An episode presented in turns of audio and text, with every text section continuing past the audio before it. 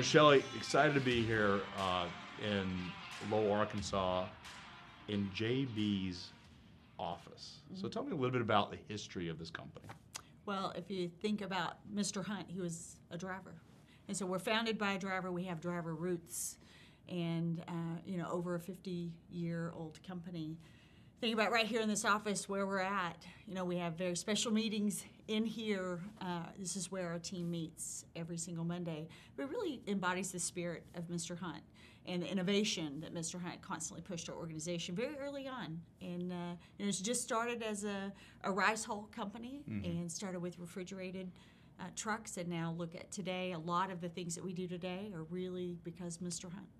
So it's it's sort of embedded in the DNA of JB Hunt to innovate, and you know I look back to the intermodal operations and how uh, JB Hunt as a company embraced intermodal when everyone when there was this diehard rivalry between the truckers and the railroads, and one of the large trucking companies became an intermodal company. What what what happened? You know, Mr. Hunt had a great vision. He had a vision of our future, of where we could go, and uh, he knew that things needed to change. He and Mike Haverty, actually, of the Santa Fe, were really who thought about what if we were to fill in the blank. And they really did that. They filled in the blank as to what that could, could be.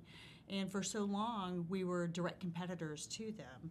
And you, you fast forward to today, now it's just a part of who we are. It's how we think organizationally. I think Mr. Hunt had so much to do with that. So in many ways, people have said that you are that you are driving the company forward with 360. 360 is the next great innovation for JB Hunt. Talk a little bit about what 360 is and where that's headed. Sure. So 360 for us is really about bringing transpa- transparency and visibility to a market that has such a lack of efficiency, Craig. When you think about a third of three and a half million drivers, hours completely wasted every single day. And the level of information we can bring to that, technology really can change the dynamics of what can happen. So, of the market that's available, the three and a half million drivers, 2.9 million of those run for a carrier with less than 10 trucks. They are dependent on their phones, but we need to flip that dependency to not be for phone calls, but flip that dependency for data, for information, to really be able to get the right load on the right truck at the right time. And is is it is it primarily when you guys rolled out 360 was the basis about improving the life of drivers, or was it also making the process more seamless for shippers as well? Yeah, I think both parts to that. When you think of an inefficient market, you think about, well, where's it inefficient? It's inefficient for both our shippers and for carriers. It's inefficient for us. You think about the level of people that you have to have inside uh, that traditional model, it just doesn't make sense. It's like being still in the travel agent business. Although it's a good business, technology can move so many data points, both to shippers and to carriers, that make both of them better. Now, when you guys were designing 360, I imagine there was a lot of internal conversation mm. about competing against the broader part of the business. How did you guys decide as a company that we're going to do this even if it competes or disintermediates our other parts of our, our enterprise? What was great for us is we had already done that. So if you look back in our history with intermodal, we were a massive trucking company. And when intermodal really came into the, the spotlight for our organization was when we started to see that shipments could move differently, even if that meant that we needed to do something with traditional trucking. You know, for us, we could change the driver's job. Think about that, Craig. A driver that's driving over the road every single day can now be at home every single night through an intermodal job. And although there's pain associated with that, it became a better way for not just our shippers, not just for JB Hunt, but also for our employees.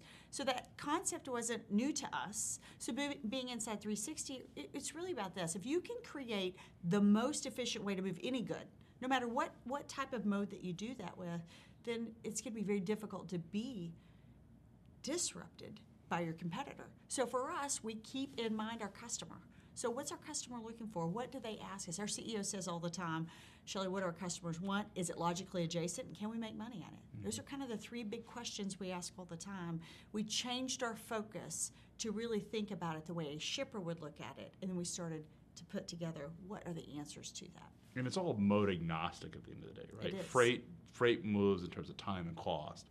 And by offering these solutions, you're actually lowering the cost for shippers, but more importantly, improving the life of drivers. Yeah, and more importantly, I love that you said that because at the end of the day, you know, we have a responsibility to our drivers, but we also have a responsibility. It's a great job inside America and what we can do for the driving population as a leader inside this space. How do we help things get better out on the road? Being founded by a driver, we know what that looks like, uh, but being able to help all three and a half million drivers is really at the heart of what we're trying to get to. Do you think at times that people, as they build technology, they forget the driver exists?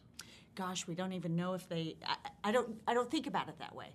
For us, we know that we know the driver exists. We talk to drivers every day. We were just uh, this weekend at the truck driving championship.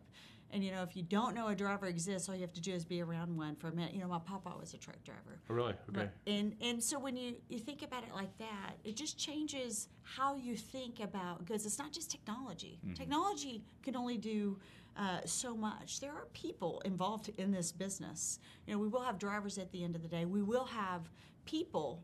It's a human interaction business. Technology enables, it makes it faster. The speed of information that transfers becomes that much better. But one of the things really interesting is a company based right here in Northwest Arkansas uh, is building these uh, innovations, and I think it's it's you built 360. Uh, you've reported in the the fact that this is a billion dollar run rate business. You have to be pretty proud of that. You know, it's exciting for us. Technology moves so fast, Craig. It's it's um, we've built businesses before, but we've not built businesses based on the fundamentals of technology and speed. Mm-hmm. And so that speed is transacting into faster easier, better ways to do business, and it's accel- accelerating our revenue as a result. So I think about valuations in the valley, and I get to spend a lot of time in Silicon Valley being venture backed and talking to a lot of companies. Just placing a VC valuation on the JB Hunt 360 business, it's at least a three billion dollar business, but Wall Street has not yet responded to that. Does that does that does that drive you guys to prove that this is going to be a much bigger business than it is today? And or do you guys even look at that? Do you pay any attention? Um, you know, we don't really think about that. We think about like creating a more efficient way to do business. So if we continue to focus on that, Kirk Thompson told us very early in all of our careers that outliers don't last forever. And so for us, it's not about telling them. We just need to show what we can do with the data and how do we make it better for drivers? How do we make it better for our shippers? How do we make it better for us as employees? Ultimately, our shareholders gain the benefit as well. And as you as that business just becomes bigger, there's more opportunities, and over time, hopefully Wall Street will reward, reward you guys for those energies. One more thing I want to talk about is the box. Sure. Now, this was a an interesting development. There have been discussions of people in the industry that that drop trailers have been around for a long time, but you guys actually took the lead and said, not only are we going to offer the solution to make the driver's life uh, more efficient, uh, but we're also going to be proactive in putting these assets to work. A little bit about the thesis and what you're what you're hoping to accomplish with the box. So drop trailers have been around for a long time, but they've not been available in a marketplace. So when you think about connecting the available capacity that's unused today with a box that's available for our shippers and drivers to take advantage of that efficiency, now you're talking about a much better way to move shipments and goods, not just for a shipper, but also for a driver. So, because we are a legacy asset based organization that also is very large inside the brokerage space, the live, live freight environment, we recognize that part of the inefficiency is happening because they don't have the ability to have access to those big drop trailer pools at the shipping locations. So, for us, bringing that to market is our way to really solve for about half of the market that still has significant room to improve its efficiency. And, and in my mind, uh, the hours of service, the mm-hmm. hours that drivers have to drive, if they're tied up at a dock, that's a pretty poor use of time. And the capacity constraint is actually the amount of dri- hours the driver has to drive, not the amount of trucks on the road. And I think with Box, you guys are being proactive by actually giving the driver the ability who may not have a trailer pool to access to this freight that they normally wouldn't be. And for shippers, it creates a much more efficient environment for them as well. Yeah, definitely. And you think about what you just said the hours available. When it turned into being an hourglass, when the flip happens and now the sand is running through, that's really what we have to get after is uh, instead of waiting two hours or three hours or really not knowing where you're going to get loaded, you can move in a drop and hook environment, be in and out in 30 minutes. Now, Craig, do the math on that 11 mm-hmm. hours driving time cutting out an hour and a half of waste, more capacity on That's that's hundreds of dollars each week. You know, a typical driver seventy dollars an hour is, is if you look at the efficiency of what it costs a driver. If they can be out in an hour, it's seventy dollars a day of returned investment to their assets. Pretty important. Well, and, and maybe just one more note, but that's also 2.9 million drivers mm-hmm. that are not necessarily available to those big shippers that are interested in having carriers drop a piece of equipment. So it really connects both.